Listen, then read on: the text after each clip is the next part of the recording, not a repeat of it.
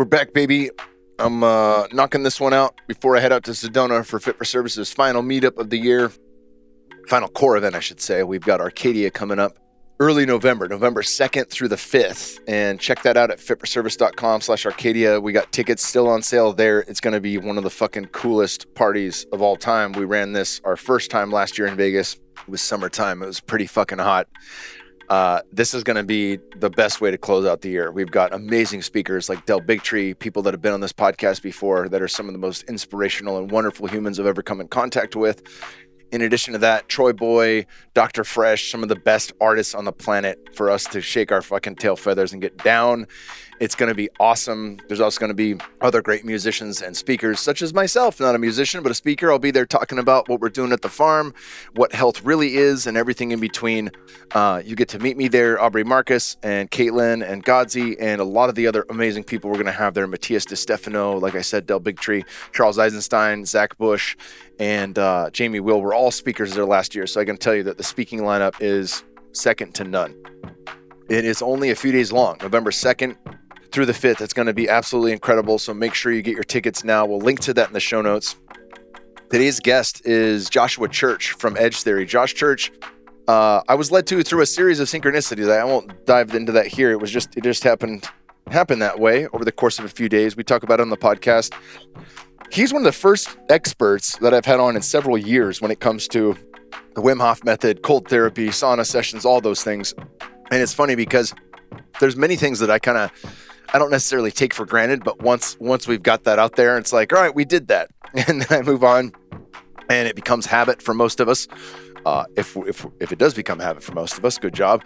And then I just go about life and I don't think twice about it. It's like, yeah, that's kind of old news. And then I see so many people online in different places. They're like, well, what's the best way to do this? And I'm like, you know what? It's really been a while since we've talked about this. And I honestly don't remember some of the best ways to do this. I know the ways that I use this and I know the science that supports that, but I also know that there's more than one way to skin a cat. And there's a multitude of different ways that we can utilize cold therapy and different things like that. And just really the whole optimization game. Remember, this podcast used to be total human optimization. And I apologize for straying if I strayed too far away from that. And that's the reason you're here. Today's about total human optimization. We're back to that and nothing more. We don't dive into deep state topics or anything like that. We just stick to the body. And really, it's a phenomenal podcast. Josh Church has done some really cool shit. He's based in San Diego. The way he set up his company actually reminds me quite a bit of Todd White and Dry Farm Wines. Like, he's really paying attention to what creates community and what bonds people together. And it makes me think of Tony Hsieh, the late, great Tony Hsieh, who wrote Delivering Happiness. It's a phenomenal book for anybody that's a part of companies that wants to have the best company possible. Delivering Happiness is a phenomenal book. We'll link to that in the show notes as well. But I've had Todd White on this podcast from Dry Farm Wines 3 different times to really pick his brain on this, especially when I was working on it, because I wanted to create or do my part to create a really holistic environment for everybody that we worked with. And, you know, they did great. I don't know how the company is now. I know that there's always seems to be an air of awesomeness when you step into On It Gym. I don't know how the company's doing under Unilever, but always rooting for them. That's always one of the landmarks in my trajectory, and certainly, obviously, such a big one for Aubrey's. But Josh is absolutely incredible, and I can assure you that we will be diving in quite a bit more into the body and different ways to optimize the body, because now more than ever, people need to know this shit, and it's really fun to have people on that know more than I do when it comes to this, to be perfectly honest. I really like picking their brain, and I get to pick his brain before, during, and after the show. It was awesome. We showed him the farm. Josh is a homie, and he'll be back on for sure. There are many ways you can support this podcast. First and foremost, share it with friends far and wide. I think this is one of those unique podcasts that everyone can listen to and benefit from. So share this with anybody that listens to the podcast. That way you don't have to teach them about where the fucking podcast app is or how to download Spotify and where to find it and all that shit. If you want to go through that, cool. But if they already listened to it, just send it to them. They can click on it and then boom, they can listen. Secondly, support our sponsors. They make this show possible. And I mean, they absolutely make this show possible. I've also hand-selected every single one of these guys. They are incredible. Some of them seem weird, like Hostage Tape. Why tape my mouth at night? But I can assure you the benefits scientifically support this inside and out. You can use it during workouts. You can use it in a whole host of different things. And we'll dive into that in a second. But when you support our podcast by supporting our sponsors, there's a direct hit to us that keeps this show viable. And I absolutely love being able to podcast. It's one of my favorite ways to learn. It's one of my favorite ways to meet interesting and awesome people. And even though I travel less for it, Rogan moves here and a lot of awesome people come to Austin these days. So I don't think I missed a beat in terms of being able to podcast with some of the best people on the planet, face to face or otherwise. So thank you guys for supporting the show. Check out these sponsors. They make the show possible. Our first is brought to you today by Hostage Tape. Hostage Tape is a comfortable and easy solution to improve sleep, decrease snoring, and enjoy all the health benefits that come with sleeping well. Hostage Tape has twice sold out on orders in the US and Canadians and shows no signs of slowing down. They released their nose strips in April of 2023. Better sleep. You guys are going to immediately find deeper, more restful sleep when you begin solely nose breathing at night. As you effectively and efficiently breathe through your nose, your heart rate decreases and your body releases less adrenaline. Sleep studies have also shown keeping your mouth shut while sleeping can help reduce or eliminate snoring. Your body will improve your oxygenation level in your blood, reducing the brain fog you may feel the next morning. Better fitness. When you breathe through your nose only, your body extracts more oxygen, maintaining a steady breathing pattern. Leveled heart rate and pushes more nitric oxide to your muscles. It helps maintain posture. Better form and movement means less injury and better sessions. So you're really doing less for more reps, less breaths that provide more oxygen to your muscles. Pool like they do at XPT with Gabby and Laird, or whether you're training long form zone 2 exercise with tape over your mouth. Both of these have a profound effect on the body, and your ability to train harder and longer improves dramatically. So this is an excellent thing to do. And what I found is that not all tapes work when I'm sleeping, and not all tapes work while I'm working out. And it's kind of a pain in the ass to self-regulate like that. But if I pretend that I'm only going to breathe through my nose on a run or while I'm boxing, and I need to take a gasp for air, if my mouth isn't taped, I'm going to fucking take a gasp of air. And then I'll say, all right, well, I got 20 minutes in. That's cool. Which helps my sleep scores improve immensely. When I use this while I'm working out, same deal. I can sweat all I want. It's going to stay right there. And it works so well for keeping me in this zone 2 and works so well for forcing me to breathe through my nose the entire workout. Better mental health. Nasal breathing has been shown to reduce anxiety and promote relaxation. Nasal breathing also helps regulate the body's oxygen and carbon dioxide levels, lower heart rate, and improve brain function, which can improve sleep quality and overall health. Mouth tape is a safe and non-invasive solution that can be used by anyone experiencing anxiety. It's also an affordable alternative to other anxiety management techniques such as therapy or the dog shit medication that fucking Western medicine had prescribed me all throughout college. I speak to that from personal experience. Do not fucking take anti-anxieties. That is the last thing you want to hook yourselves on. So, better mood, better oral health. We're also brought to you by my longest sponsor and homies of the podcast, Organifi.com/KKP. These guys are the real deal, Holyfield. You can check out their sunrise to sunset kit to be covered with the red, the green, and the gold. I mentioned them. They've been on this podcast for years. They're so good. Drew Canoli has been on this podcast a couple of times. I've been on his a couple of times. He's done such a phenomenal thing with this company. Again, talking about good companies, these guys are absolutely incredible. They have a brand new Shilajit gummy that is vanilla and cinnamon, and it is the easiest, tastiest way to consume Shilajit on the planet. A lot of people are like, why Shilajit? Well, they say it's like old dinosaur poop that's been in the ground for, 70 million years, whatever the fucking stats are on dinosaurs. But they, bottom line is you're going to get humic acid, fulvic acid, and a lot of things that we don't really get anywhere else. Now, when you find it in Shilajit, it is totally bioavailable. It's ready for the body to absorb. The minerals have been broken down to a point where they're small enough that we can take these in and utilize them very well. And that creates a holistic effect that allows our body to function at its best. This is the best way to consume it. It tastes incredible. 2 gummies only have 6 grams of sugar. And they are phenomenal. There's no glyphosate residue in anything in these guys' products. Glyphosate residue free, everything you'll find in their company. And I can tell you from an optimization standpoint, if this is something you still haven't mastered, please buy their book. It will change your life. And also visit their store. They have the Bioptimizers guys do the very best in a whole host of different things. They also have the sleepbreakthrough.com. Sleepbreakthrough.com/Kingsboo is where you can order And you're going to get an additional 10% off by using the promo code KINGSBOO in all caps. That's KINGSBU. And there are always gifts with the purchase. That's why I love shopping at Bioptimizers. Check it out. There is so many good things here, but the hardest thing for me to do is to shut my mind off when I want to sleep. And it's funny because I wake up tired, already thinking of when I'll go back to bed again or if I can get a nap in that day. But on the exact moment I lay my head on the pillow, it feels like a machine of crazy what-if thoughts is turned on. Does this happen to you? Let me tell you my new secret way to deal with this. You may have heard of Magnesium Breakthrough by Bioptimizers and how it's great for sleep and for feeling well-rested, energized, and ready to tackle the day ahead. I highly recommend giving Sleep Breakthrough a try. Trust me. Visit sleepbreakthrough.com/KingsBoo and order now.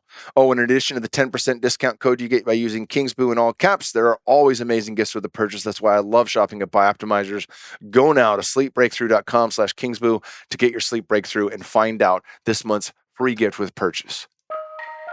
Last but not least, we're brought to you by another super long-standing supplement company, PaleoValley.com. These guys make all sorts of good shit. They have the best snacks on the planet, the beef sticks, which I'm arms. Their cows are never getting antibiotics, steroids, or hormones. It's made from bones, not hide. Now, this is a critical piece here. Most companies use the hides because it is cheaper. When collagen is sourced from the animal's skin, we miss out on all the extra nutrients and restorative benefits of the bones. So, bone broth is not the same as cowhide broth, and that's just how it is. There's a lot of different nutrients. If you start making your own bone broth, one of the things you'll find out online is when you use chicken feet or fish heads and all sorts of different things, you get a whole host of different types of collagen. There are a number of different types of collagen. But within the bones themselves, there's a ton of nutrients. We know this from bone marrow. If anybody's ever gone to a high-end steak restaurant and you scrape out a fucking femur and throw that onto some sourdough, Jesus, man, that is it right there. Sorry if I offended anybody by saying that. Anywho, no pesticides. Their cows graze on free pasture agents, gluten-free, grain-free, soy-free, dairy-free, and non-GMO. The best of the best. Remember, made from bones, not hides, 100% grass-fed cattle, never fed grain, gently dried into a powder, no chemical or heat extraction, and third-party tested for pesticides, herbicides, and heavy metals. This is the very best. If you're not drinking a collagenous, thick mixture that is like gelatin until you reheat it, that's going to be top tier. You can't travel with stuff like that, though. I can't take my mason jar quart full of fresh, locally made bone broth. I got to travel with powders, and this powder happens to be the best because there's an unflavored that you can use from PaleoValley.com with their bone broth protein that'll mix into any smoothie, any shake you want to make. It'll mix in a shaker cup, and it's such a valuable way to get in the nutrients that I need.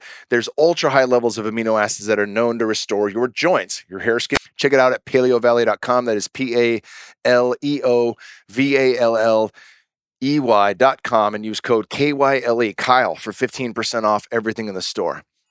Without further ado, my brother Josh Church.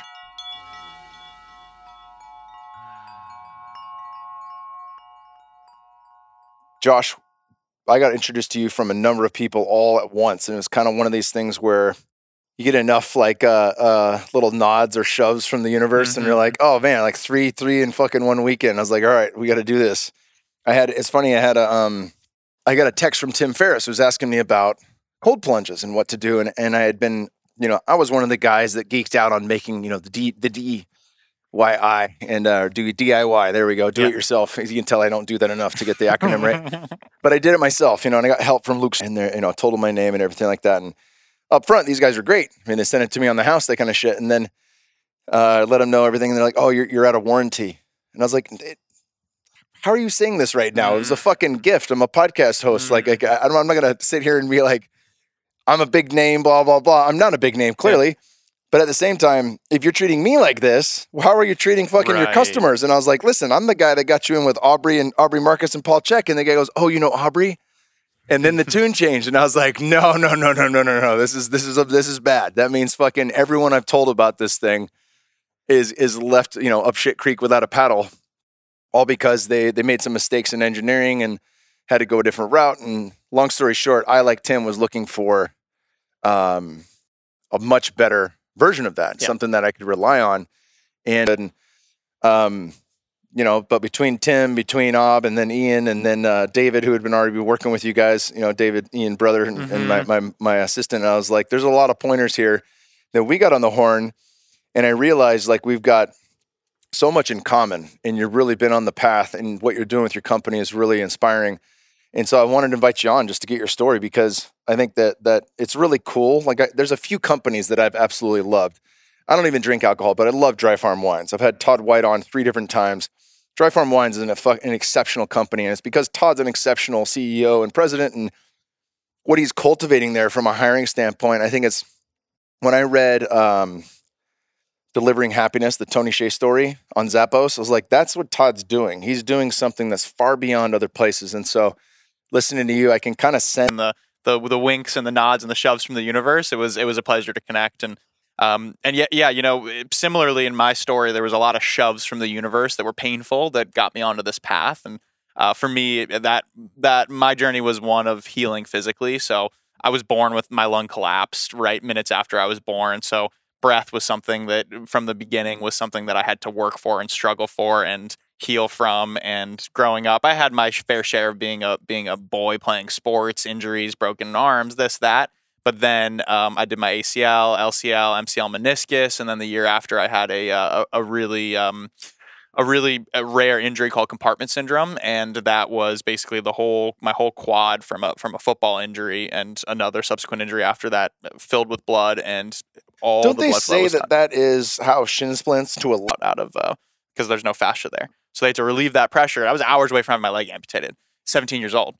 And I thought, what the heck's going on here? And then a couple years later, I had appendicitis, which is a common procedure they do for the appendectomy, but the doctor nicked an artery and I was bleeding internally. In the hospital a week later, blood transfusion. So at that point in my early 20s, I was in such a bad place with my body, in such a bad relationship. I was inflamed. I was overweight. I just was not well. And I didn't have trust, right? I didn't have trust in my body. I thought that I literally had in my mind as a young man that I'm going to be in a wheelchair by the time I'm 30, right? Like I had that idea. And I was walking around, hobbling around, and that's what and that's what forced me on the path. I went to a yoga class. My uncle and dad convinced me to go to this sculpt yoga class, and it was a good workout. But I remember laying in shavasana at the end, being like, "Ooh, that was good. My body felt relaxed. What was that?" So I took that. Our body is always whispering to us, and you know the story goes on to me going to Iceland, doing a Wim Hof retreat, and falling in love with cold and breath work, and what that did for me as well. But that's really what started me on that path. Was I was shoved onto it by virtue of physical pain and an injury in my body.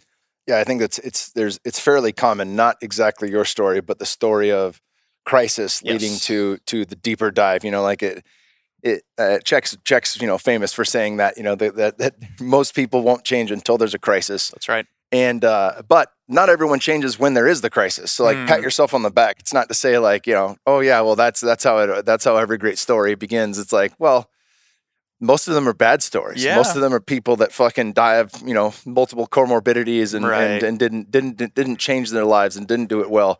And it's a common thread. And meditate. And I was like, oh shit, yeah, I didn't start. And then third time, and I was like, all right.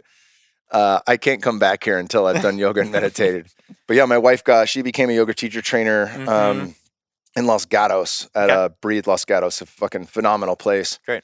And Jen Prue, who's their lead instructor, is awesome. She was a Ram Dass mentee, I guess you call that.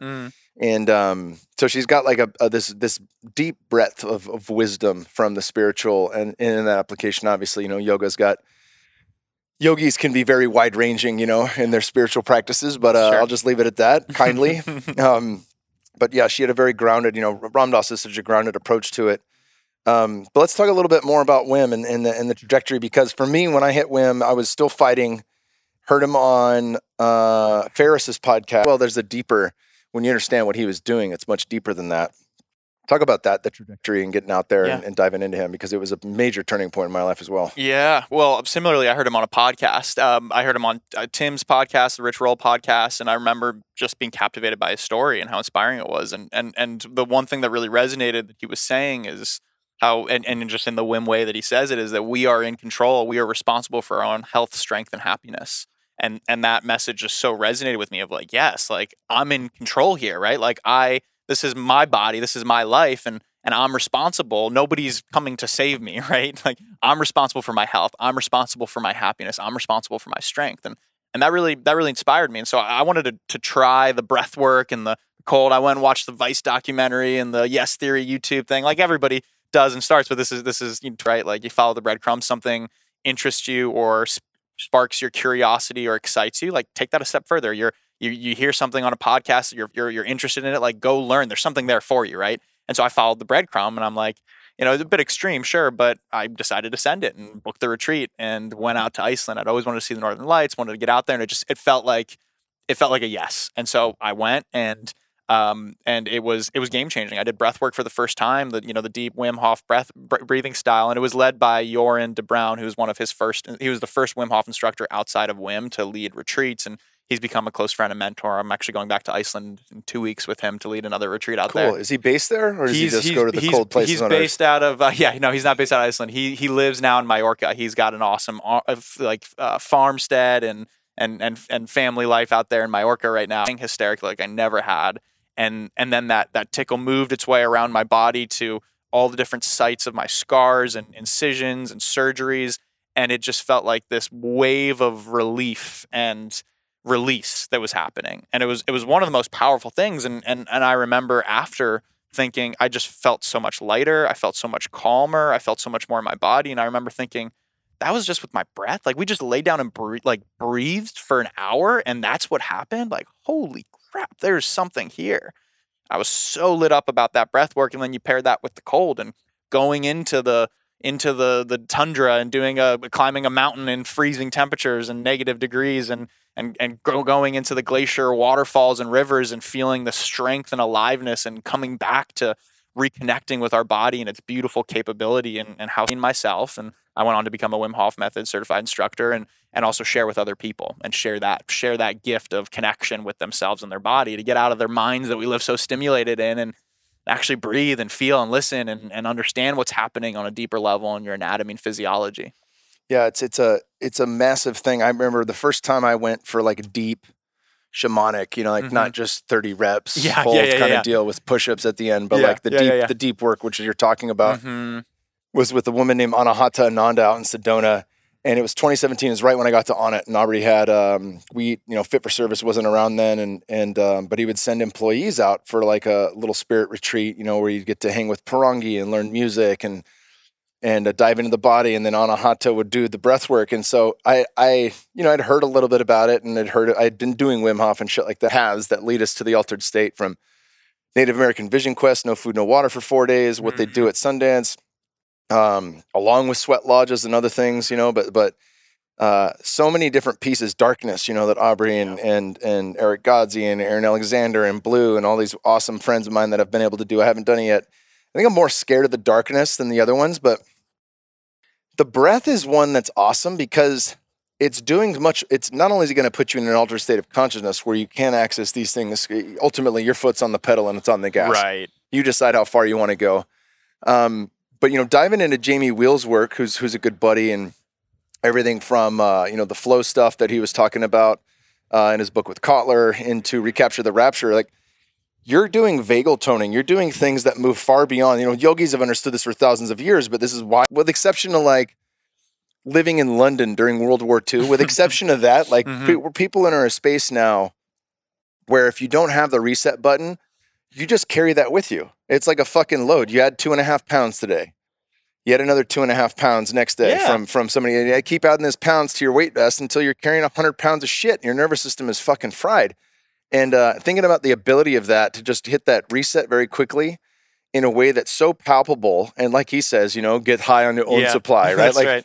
You are getting high on your own supply. And I realize we have that as an access point. First and foremost, it's my responsibility. But secondly, oh shit, I have access to this anytime I fucking need it. And it's not easy, right? It's good. It's really, work. It takes work. Breath work for a reason, right? Yeah, it takes work. Like anything worthwhile, right? That's not a prescription or a pill that you do in the softness, and we're not doing the hard things to get our nervous system charged up and to get in that excite and delight. And so, and playing those hormetic stressors like cold, like HIIT workouts, like hard training, like sauna, to be able to get into this, to build this elasticity of our nervous system, to know where and when do I need to upregulate, where and when do I need to downregulate? How can I use what I have within me and what's accessible within me, like a vehicle, like a bike, like a machine, to be able to tune myself to what I need to show up in this moment and alter my state however I need to. Yeah, fuck yeah, you nailed that. I think that like the breath lives in its own place. And then as you combine the cold, mm-hmm. you know, there was so much. I remember Rhonda Patrick just beating the drum on sauna therapy and really diving home on that. And then I talked to, oh God, why am I forgetting his name now? Taro from Four Sigmatic, who's you know, told me sauna is the only, there's some cold thing that hits the reset button in between that. And I'm sure you get tons of questions about this, but I get a lot of questions since coming on it around, you know, if I can do one thing, sauna or ice bath, what would it be? And it's like, how much time do you have? Yeah. If you're like me, you probably want the ice bath, because what you can do in 1 to 3 minutes in an ice bath will fundamentally change you the rest of your day. Yes. Versus 15 minutes to an hour that the sauna is going to take. And they're both fucking phenomenal. I've had both for a long time. But they do require a little chunk of change. But talk a bit about, you know, as you started to uncover, because Wim's so brilliant on breaking down the science of the cold, what it's doing to the body. And when you think about, I'm almost exhausted myself on how many times I've had someone on this podcast to talk about metabolism, you know, and metabolic function. Get it? Use, right? Yeah, absolutely. Yeah, talk about that. Well, a lot of that comes down to what's referred to as brown fat or brown adipose tissue. Are you familiar with brown mm-hmm. fat? Yeah, brown adipose tissue, which, or for those who aren't, we have different types of fat in our body. We've got white fat, we have beige fat, we have brown fat. And brown fat is what we build as almost like an insulation layer, simply put, in the cold. It helps keep us warm. Babies and toddlers have a high concentration of brown fat because they don't have a shivering mechanism yet. So, which I find fascinating. So babies and toddlers do well in the cold, which you see, and it makes sense. And so our brown fat, though, is really important because it actually has metabolic value. And our brown fat actually, it works as a furnace of sorts, and it burns our white fat too. That's why you see all these insane stories of people losing so much weight from the cold. And it makes sense too, because you put yourself in cold, and your body needs to burn calories and burn stuff in your body to be able to heat you up and warm you back up after the cold. And it's fascinating. But, and then at the end of the day, it's like, think about it from a simple perspective. You get yourself into cold. What does it do to your system? It gets you going. It gets you up. It wakes you up. It gets you moving. And so just from that level of thinking, that's happening down on a cellular level as well. We're activating, we're engaging, we're arousing the system to wake up and to go and to produce and to energize. So there's so much around that, and I'm glad that metabolic health is now starting to have its moment in the spotlight, because, like you said, it's such a foundation of all the rest of health. That hasn't really been talked about a whole lot, I feel like. Yeah, I mean, from different angles, right? I mean, I remember right when the ketogenic diet came online. I don't remember that actually. It came online long before I was born. But when the resurgent of it, I guess, you know, in modern culture, you know, from that. And then they got, you know, all these different keto companies coming out, and some of them are great. Like, I love the ketones. HVMN has great ketones. Sure. Aubrey's developing a phenomenal ketone right now that's going to be a world beater. Those are excellent. And at the same time, like, it's not really getting into what is the point of all this, right? Like, Sisson wrote the Keto Reset Diet and said, hey, you don't have to live here, but for 3 to 6 weeks, like, you should reset your metabolism in this way. Dr. Walter Longo, who had heard about through Rhonda Patrick, really took a deep dive into this. Like, is there low-hanging fruit that we can do where we can give somebody, you know, about 500 to 1,000 calories a day for 5 days and mimic fasting for 5 days? And then does that a fasting mimicking diet, does that actually give us the bulk of the gains? And it does, right? He's proved that. Yeah, he's proved that that's a very valid way for people who can't just go. And a couple of his top folks on from NutriSense, and they were discovering, you know, like it's N equals 1, but through thousands of patients, they're discovering all sorts of shit. Like, they had, you know, you can become metabolically flexible in a matter of weeks, even if you're 100 pounds overweight. You don't have to lose the whole 100 pounds to become more metabolically fit. And through some of these practices, whether it be cold or mitigating carbohydrates, or doing, you know, some intermittent fasting or crash coursing with like a fasting mimicking or an actual fast, like, that can change the scope of your life for the next 6 months to a year. That's a big fucking deal. And now we have capability. Now I can process things differently. I've reset leptin levels. My appetite changes. My hunger changes. Where that food gets stored changes. Fascinating. And they're all different tools, and different tools work differently. For everybody's different too, right? And that's so much been my mindset as I've gone deep into this space, is exploring with this open-minded anymore. I do lead people through breath work and ice baths very frequently. And I find such joy and pleasure into that as well. It could be really, really powerful. Just the other day I had someone in and who had like a panic attack and freak out, right? And it was such a profound moment to to be able to hold space for that and to watch and to be present and to give tools to help them actually get over that and regulate themselves in that and be able to use that as an empowering step in their healing. So I don't teach yoga in the studio anymore, but I do a lot of breath work and lead retreats also. Very cool. Yeah. Yeah. Talk a bit about, in the formation of what you're doing, because you guys create Edge Theory and you're working on these things, and the tub is phenomenal. But in our conversation, you were letting me know kind of what the office looks like, the culture that you're creating there. Dive into that, because I think this is great. Absolutely. So my cousin is my co-founder, and to reach their edge, to unlock that edge and unlock their maximum human potential. And so that's why we didn't call ourselves Monkey Ice Barrel or whatever, Cold Plunge, right? Like, we wanted to be bigger than that. And so we launched with a great product, and we built it for ourselves so we could use for Ironman triathlon training, and so that I could stop buying ice, and I didn't want to go chest freezer route. And I actually hit up my cousin to help me build a chest freezer, and he freaked out. He's like, "No, I don't want you to freeze yourself or close yourself in that chest freezer."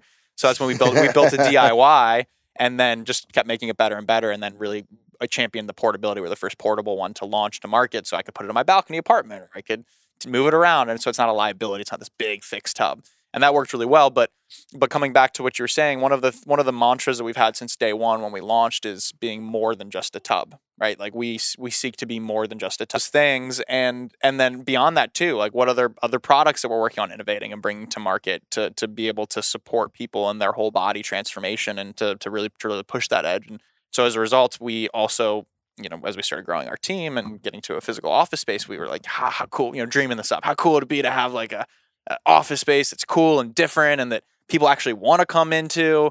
And so we built out, for ourselves, we're like, oh, it's going to be awesome. We're going to have a sauna. We're going to have cold tubs. We're going to have a exercise with oxygen therapy set up. We're going to have the Normatec, the recovery. We're going to have it all. It's going to be the labs, Edge Theory Labs. We're going to have our labs, our HQ, so we can take care of ourselves and our employees and make it this really, really cool place. So we've built this amazing space in San Diego, and we're just actually outgrowing it now. So we're getting ready to move into an even bigger and better space, which is really exciting.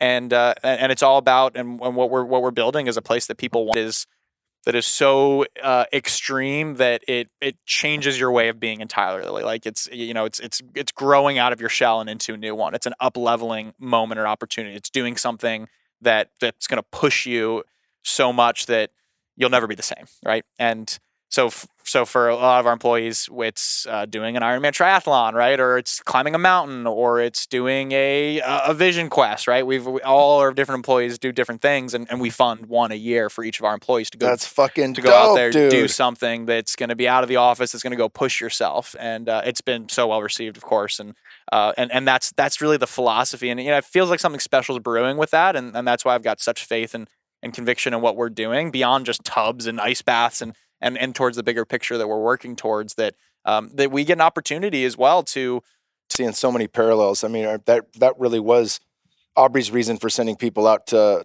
the ranch in Sedona before we started utilizing it for Fit for Service, was like, hey, go there, get this breath work going. It's a legal way where we can give you an altered state and that kind of thing. And Anahata is such a beautiful medicine woman. I'm fucking stoked. We're going to do a land journey together for Fit for Service here in 10 days. We'll be hooking up. So I get to be, her assistant. It's basically like a one day out on the land, and Sedona is such a powerful place in and of itself, but you go fasted, with an intention, and you open yourself to the potential of nature speaking to you. Beautiful. So a lot of Dr. Will Tegel's work, our buddy Tim Corcoran's done it before. But it's with that idea that I'm going to find a place here, and through the guidance of Great Spirit, I'm going to lay by this running stream. And I did that, and I had a flood of downloads on creating Full Temple Reset, which is where we do the fasting mimicking diet, hot and cold, the whole deal. So that'll be cool. In January, we'll run it back, and we'll be just pumping people through the Edge Theory. I love it. And then also send them here in the pool, because it's going to be fucking 30 degrees in that pool. But yeah, it's a really special thing. I forgot what I was getting at.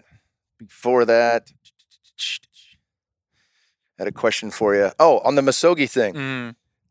That's exactly how Aubrey creates Tribe. We do these bead necklace exchanges where you select a person and you have to go through something monumentally hard. So I'd never done Iboga. That was the thing we did together, because it was it's a little bit harder than ayahuasca. It can be very hard. I shit my pants. It wasn't as brutal as it could have been. Humbling for sure. I mean, at that point I'd had enough experience. you got to be in the office. You know, and the reason for that is that there's magic sauce that happens when you're sharing energy with one another. And you know this from podcasting as well as anything else. If we're face-to-face, there's a different energy than online. Of course. And it's great because I couldn't get with David Icke or some of these other people that live in different countries otherwise, right? I'm not going to fly to London. I don't have that kind of dough for the podcast to go fly myself, nor would I spend that much time away from my family. Right. So that the technology piece is good. And at the same time, like there is something lost when it's not face-to-face. Yeah. And I think that's really cool that you guys are putting that together where you're drawing people in into one location that's way different than how companies are being built now. You totally. And like you were saying too, it should be a place that you want to come into. And that's the goal, right? Like if you're spending, you know, for the common employee spends, I mean, what is it? Like 2/3 of their life at the office. Like, that's amazing. I love that so much. That's awesome. Do your employees do a lot of this stuff together? Did they say like, hey, well, let's do this Ironman together. Will you team up with me? Yeah. That's a cool thing too. And we're also doing team stuff as well and team things, team events. So where like a few of us will do so certain things. There's 2 or 3 of us doing this Ironman next month. And we're also fun stuff too. Just like, let's all go paintballing or let's all just do fun things together, and doing that on a regular cadence is important. But once a year we'll do something big as well. Yeah. We're going to start running that here at the farm since it's only 30 minutes south of the office in Austin. But, we've got like this awesome, Clay Martin, who's a buddy who's been on the podcast, was a Marine recon sniper, one of the best shooters in the world. Wow. Had us training with 22 rifles. It's a jump. But we could shoot 1,000 rounds in a day and not spend much more than a couple $100. So like we're thinking of different fun things like that for us to shoot, because we got different people that have kind of dabbled. They're coming from cities like Chicago and different places where they don't have access to guns. But I grew up in the Bay Area, that kind of thing. But they're curious about hunting. You know, they hear Rogan talking about it. They hear Steve Brunella. They hear John Dudley. They hear me talking about it. And they're like, wow, this seems really cool. And like, well, let's first build some marksmanship. Let's see how this operates. Let's get familiar with getting kicked in the shoulder and what does that feel like, you know? And that's fun too. Even archery, we've got a bunch of archery stuff downstairs, and I want to set up a little course out here with live animals. Not live animals. We have live animals, but I mean like the decoy animals. So we'll have like an elk and a whitetail and a pig, and then we can go out and get realistic shots. Kind of like can't be thinking about something else. You can't be fucking willy-nilly. Like it's the hyper laser level focus. And I find with distance shooting, the same thing happens, right? So like this narrowing in to the super fine right in front of us. And what that does is it can be a transcendent experience. Yes. It can be something that moves us out of our daily routine. And it's not, you know, visual like an altered state, but it is different than the norm. Yes. Right? Much like a flow state is different than the norm. And the better we get at stepping into that more frequently, it's like being able to step into flow more frequently. I think there's something really powerful about that. So it's presence. Yeah. And there's such a parallel to the ice, to what you were just describing as well. Everything you were just describing, I also experience, and I aim to experience and practice experiencing when I go into the ice. And I go into it because there's so many different ways to approach it. And you see a lot of people out there, how do I relax into this? How do I melt into the intensity of this? How do I surrender? How do I let the cold win and surrender and merge with it? Then that became the focus, went from external into like, this is cold, I need something to distract myself. And it went internal to one breath, one inhale, one exhale, and just really focused internal. It became transcendent. It became meditation. It couldn't be anywhere else but right there, a forced meditation, if you will.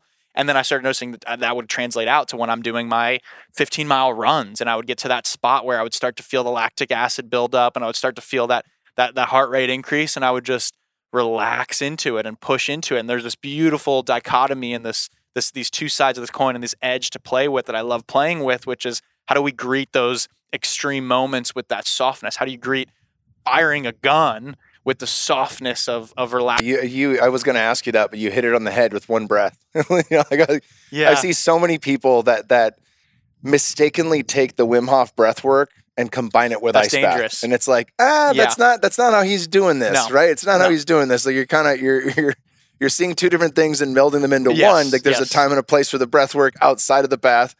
And really it is about slowing down and melting in. And I think that's like the second I made that shift from like, oh fuck to like, just even if it's choppy breaths inhale and choppy breaths out, until I can get it smooth. Once it's smooth, I'm cool. Doesn't matter if that's 15 seconds or a minute. Once I'm there, I'm cool. And it's such a good feeling when you get to that smoothness. Yeah. And that does translate out, it translates out into getting cut off, in the freeway. It translates to your boss yelling at you. It translates to any of these other moments where there's an acute stressor and you can realize very quickly, oh, the breath is what I worked on before. Exactly. And that's that calm breath. There's a repeat pattern there. I had a guy, when I was fighting in the UFC, I was always a fucking panicked out, monkey mind guy when I was in the UFC. I could never calm my nerves. So I worked with different people to try to help that. Never mastered it in the UFC, but I did get some mastery with that fighting Jason Ellis a couple of times for exhibitions. I had a little microdose of mushrooms, what helped. But that reset, as many times as you practice that throughout the day, a specific breathwork pattern or the cold, and you're calming with the breath, there's a neurophysiological adaptation that takes place. Mm-hmm. So your body remembers, this is the state that I go into from this breath. No matter what I'm facing, even if I'm going to freeze to death, I can approach it with ease, right? So getting yelled at, the unthinkable happens, whatever fucking goes down. The second you hit that breath, your body remembers exactly where it's going to go. The nervous system goes, oh, okay, I'm seeing something that scares the shit out of me, but my breath just told me I'm okay. Exactly. And I just fucking relax into the moment, right? That's a superpower. Yeah, it is. And the reality is you are okay. And that's where it's so wild to see in our modern world is we're getting charged up for reasons where our bodies are safe. And you see this before you get into the ice bath too. You start to feel a little bit of drip of that adrenaline. You get a little anxious. It's like, wow, it's amazing. Your mind's creating this. You're totally warm. You're safe right now. But it's like a bell goes off. I love that you use getting cut off on a freeway. This literally happened to me last week. I'm not even kidding. I'm driving home. I got my Fish 101 burrito. SoCal is the fucking wonderful place for getting cut off in traffic. It is. Yeah. Thankfully, not so much in San Diego as it is to LA, but I swear I was so stoked. I got my Fish 101 burrito. I was driving home in a happy mood. And then some guy comes up and just hailing me and then swerves over and cuts me off so close. And I'm just in my new car as well and like almost hit me. And instantly my heart rate started increasing. Like I felt my heart beating out of my chest and I noticed myself shallow breath. I noticed myself charged up and then instantly without even having to think about it consciously, I felt myself take a deep inhale and long, slow exhale. And then I started to feel my heart rate slow down a little bit and was like, oh my goodness. And I followed that until I was calm. And then I left that back there. And how many times before I'd be driving home and I'd be thinking like, I'm going to go chase that guy or like what should I have done? MacGruber, you start saying the license plate over and over again. Totally. and how many times I would have done that, but it was such a beautiful reminder. And that's why I do the ice bath. It's like, how do we take the practice out of the ice bath? We talk about that a lot. How do we take the ice bath? What are those daily ice bath moments that you face? And how can you use the ice bath as training, as your practice arena to then take it into the day and be just a more calm, more regulated, more centered person to be able to handle the shit that life throws at you, the curveballs that the day's going to throw, whatever comes your way. How can I be okay and be here in my state and in my peace, regardless of what's going on? How can I be an unconditional thriver versus a conditional liver and wait for other things to be okay for me to feel good or me to thrive? How can I cultivate that within myself? And that's an important muscle to build. Is learning, is building that memory, like you're saying, that flexibility, that strength in your nervous system to be able to help you come back to center and calm and build that memory to respond throughout the day. Yeah. And what you're speaking to is people talk about the victim mentality and shit like that. And it's like talking about psychedelics. You always got to give the disclaimer, not for everybody and, right set and setting, that kind of shit. Anytime you talk about victimhood, you got to say like, yes, there are certain circumstances where there's absolutely real victims, rape, molestation, all that shit. Anything that happens to a fucking kid, absolutely, truly get victimized. No doubt about that. But at the same time, if you're expecting life to deliver you the balancing act, like that fucking guy cut me off and you're just waiting for the next thing to bring you joy to balance you out, then you're actually the victim because you're waiting for the thing. You've not taken the steering wheel into your own hands per se and acknowledged the fact that you're responsible for your internal state. You're relying on the external world to deliver you external promise or external happiness, right? And that's a fucking roller coaster. It's now more than ever, now more than ever, it's a roller coaster. So especially with like, man, I've said this a few times on the podcast, but I used to laugh at my parents and any adult for that matter for watching the news. And like, can't you guys see? It was like almost like an alien coming here, and kind of seeing the different, like what are the weird human shit that we're doing? I look at the adults and be like, why are they watching this shit? it's always negative. Of course. It's always shit show. It's always the clickbait. It's always the whatever, you know, and then we get clickbait when the internet comes around. And then now slowly but surely, or maybe overnight, all of our social media is the news.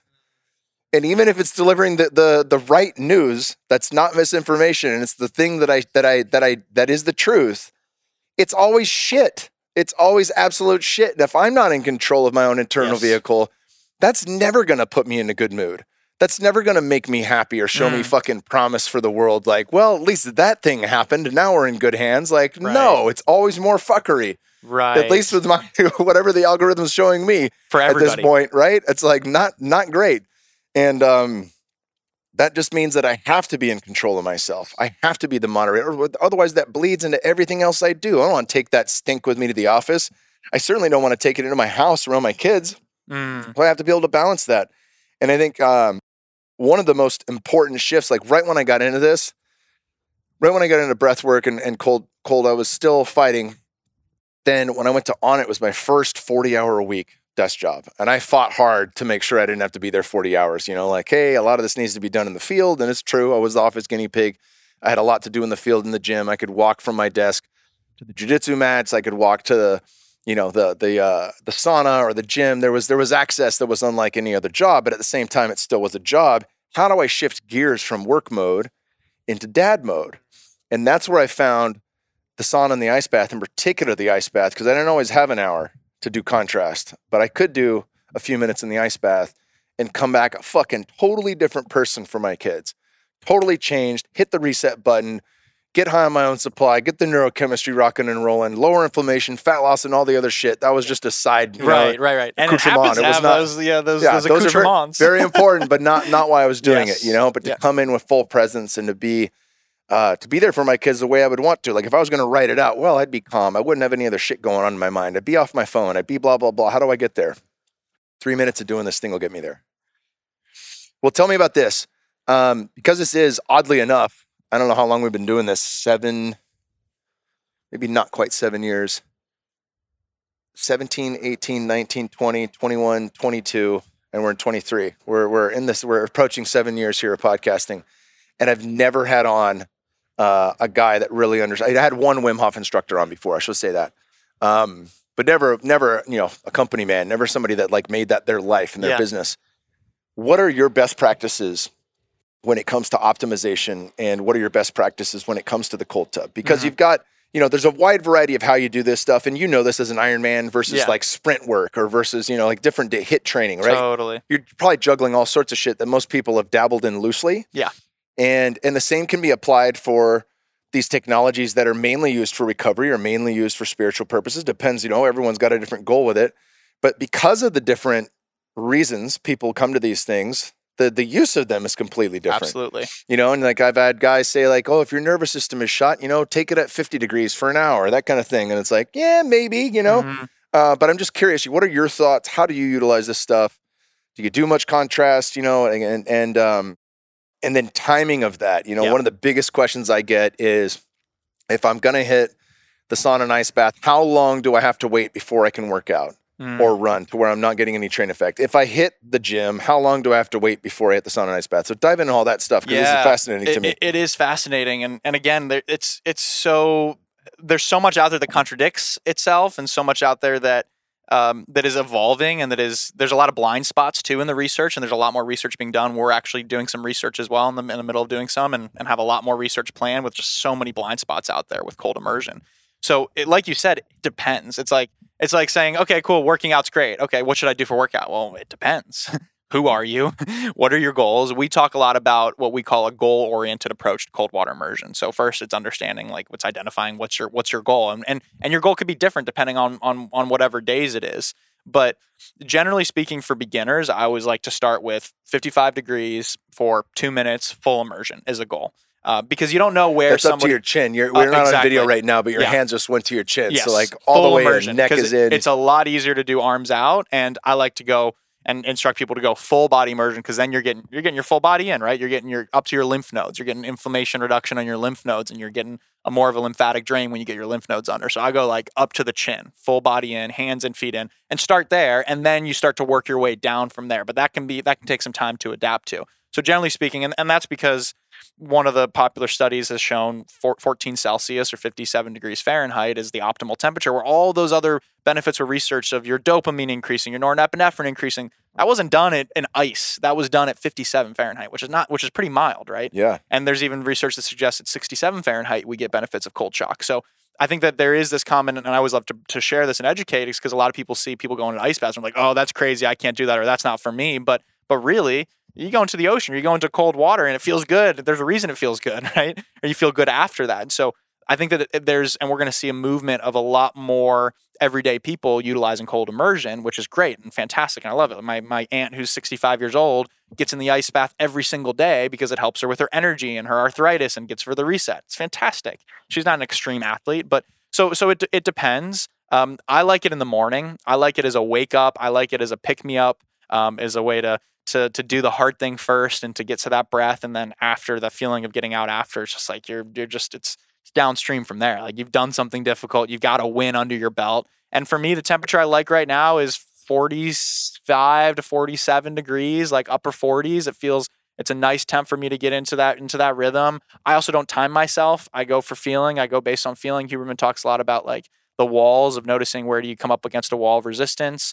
When I hit a wall, I breathe 3 times. I see if it's good to keep going. But the biggest advice I give to anybody in their cold immersion journey is experiment with it. See what happens. Because I have a friend and a customer of ours who goes in the ice bath every night, like right before bed, and it's amazing. I have another friend who would be too jacked up to go to sleep after going in the ice bath. So everybody really is different, and there's really no hard and fast rule besides doing it safely and giving your body what you need. And so I like to look at it that way of like, what do I need right now? And how can I give my body what I need? The other thing around, I do love saunas. We have a sauna in our office. I'm in that sauna, I mean, several times a week, probably 4 or 5 times a week. And I love doing just heat too, without the cold. I love just heat. There's a super stack. We call it the super stack, the super heat protocol, where it's doing 4 rounds of 30 minutes in above 185 in the sauna.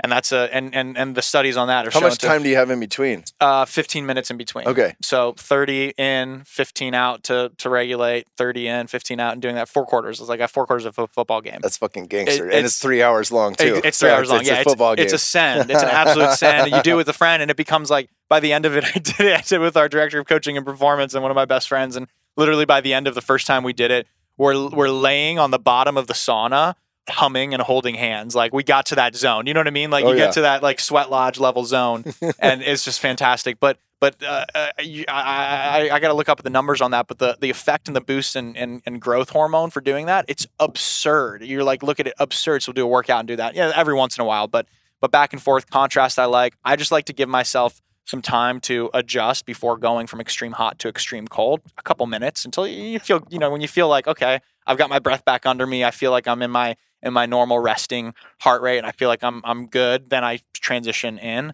and from hot to cold. And then also working out too. A lot of people like to wait after finishing a workout or a hypertrophy type of workout, where you're going to build muscle, because cold flushes inflammation, and after a workout, inflammation is helpful to bring blood supply to your muscles. But there's different perspectives on that too, because it depends. Are you trying to optimize for muscle gain? Then probably wait a few hours before going to the cold. Or are you trying to optimize for getting back and being less sore in the gym the next day? And there's diminishing effects from both approaches. So like we worked a lot of NBA teams and a lot of NBA athletes, and I was talking to VP Performance for the LA Clippers, and we were in their facility, and they was like, yeah, a lot of people say wait after training, but during season, I send the guys in right after, because I'm trying to get them less sore the next day so they can perform even better. And I think that those net gains from them being less sore and performing the next day better are going to outweigh whatever potential inflammation flush happens. Interesting perspective, right? Yeah. So there's all these interesting perspectives on it. And again, it comes down to, what are you doing this for? And then how can I experiment and play and use this as a tool for me? And we also offer, for everybody that's in our community, we have what we call our Legend Circle. It's an online platform and an app that allows you to connect with the community. And we actually have a guided audio immersion, so guided protocols for specific need states that follow along. So you can have the framing and the voice and along our edge sequence, which we break down into 3 phases: pre-cooling, intra-cooling, and post-cooling. So before cooling, what are some breath or movement that you can do to get yourself centered, or an intention you can set? intercooling? What's a breath that you can follow or instruction you can follow or focus you can put your mind to when you're in the tub? And then post-cooling, when you get out, how can you be present as the blood flow shifts and what's some breath or movement that you can do to warm yourself back up and recenter? So we're building out dozens and dozens of these protocols and these guided immersions in this library for people so that you can like press play and follow along and that offer different goal orientations. So one of my favorites called the iced espresso, which is an afternoon pick-me-up. It's a 90 seconds, get in, head dunk, come back up for 5 breaths, head dunk again, get up, 5 breaths and get out. And it's like a quick shock. So that protocol is different than if I'm trying to do different than I do after my 17-mile run I did yesterday. I'm going to do a longer soak at a probably a milder temperature than that, 40 degrees or 37 degrees. So it's a fun conversation to explore because there's no hard and fast answers yet. Yeah.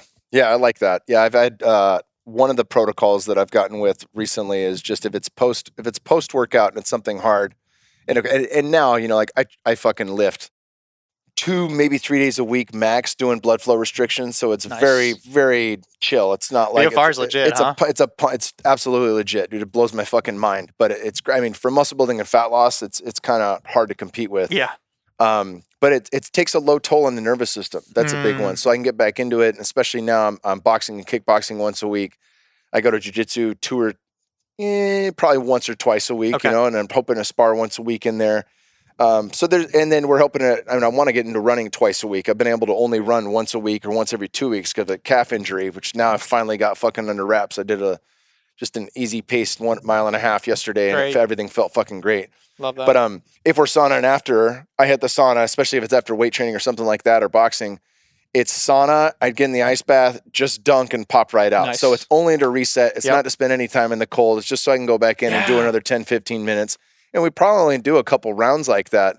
But it's really, the cold is used to reset me so I can get more heat. Fantastic. And then on days where I don't have that, then I can actually spend time in the cold and really work on inflammation and getting that body to change, the constriction, the vasodilation and constriction. Yeah. And that's a cool part too, that I love the way that you use that. We love that. The cold shock or those quick dunks. I do that more days than not. Like I use that as that reset as well. I get in, I dunk. I come up for a couple breaths and I get out. Like I'm not staying for what we call like a deeper cooling where you're like really getting that flush and you're really getting that vasoconstriction. And there's benefit for both just depending on what you're looking for. But as a quick reset, as a quick dunk, like it's the greatest. It is the very best. It's the very best. Well, dude, it's been absolutely phenomenal having you on the podcast. I'm gonna give you a little tour here of the farm, show you everything we got going on. And maybe we'll hit a plunge together. I love it. I appreciate it. Thanks for having me and looking forward to all to come. Awesome, brother. Well, tell me where people can find you online or where they can get dialed in with your company. Yeah, Edge Theory Labs on Instagram. IG is our biggest platform, so follow along there. You can see all the stuff that we're up to there, all the exciting new product launches we're working on as well as some fun things in the pipeline. And then personally at Joshua Dean Church, you can see all the different retreats that I lead as well. One coming up in the winter time here in Jackson Hole, Wyoming, which will be rad. Dope, dude. Yeah. We were looking to go there. We got a couple of buddies that live out there, but we chose Montana instead. Cool. But it's still on the list, man. What a beautiful, beautiful place that is. Special land out there for sure to go down and connect with and then connecting with the rivers and the waterfalls and what a way to experience the land and the fullness of it. So my Instagram at Joshua Dean Church and everything else you'll find from there. Dope, brother. Thanks again. Appreciate you.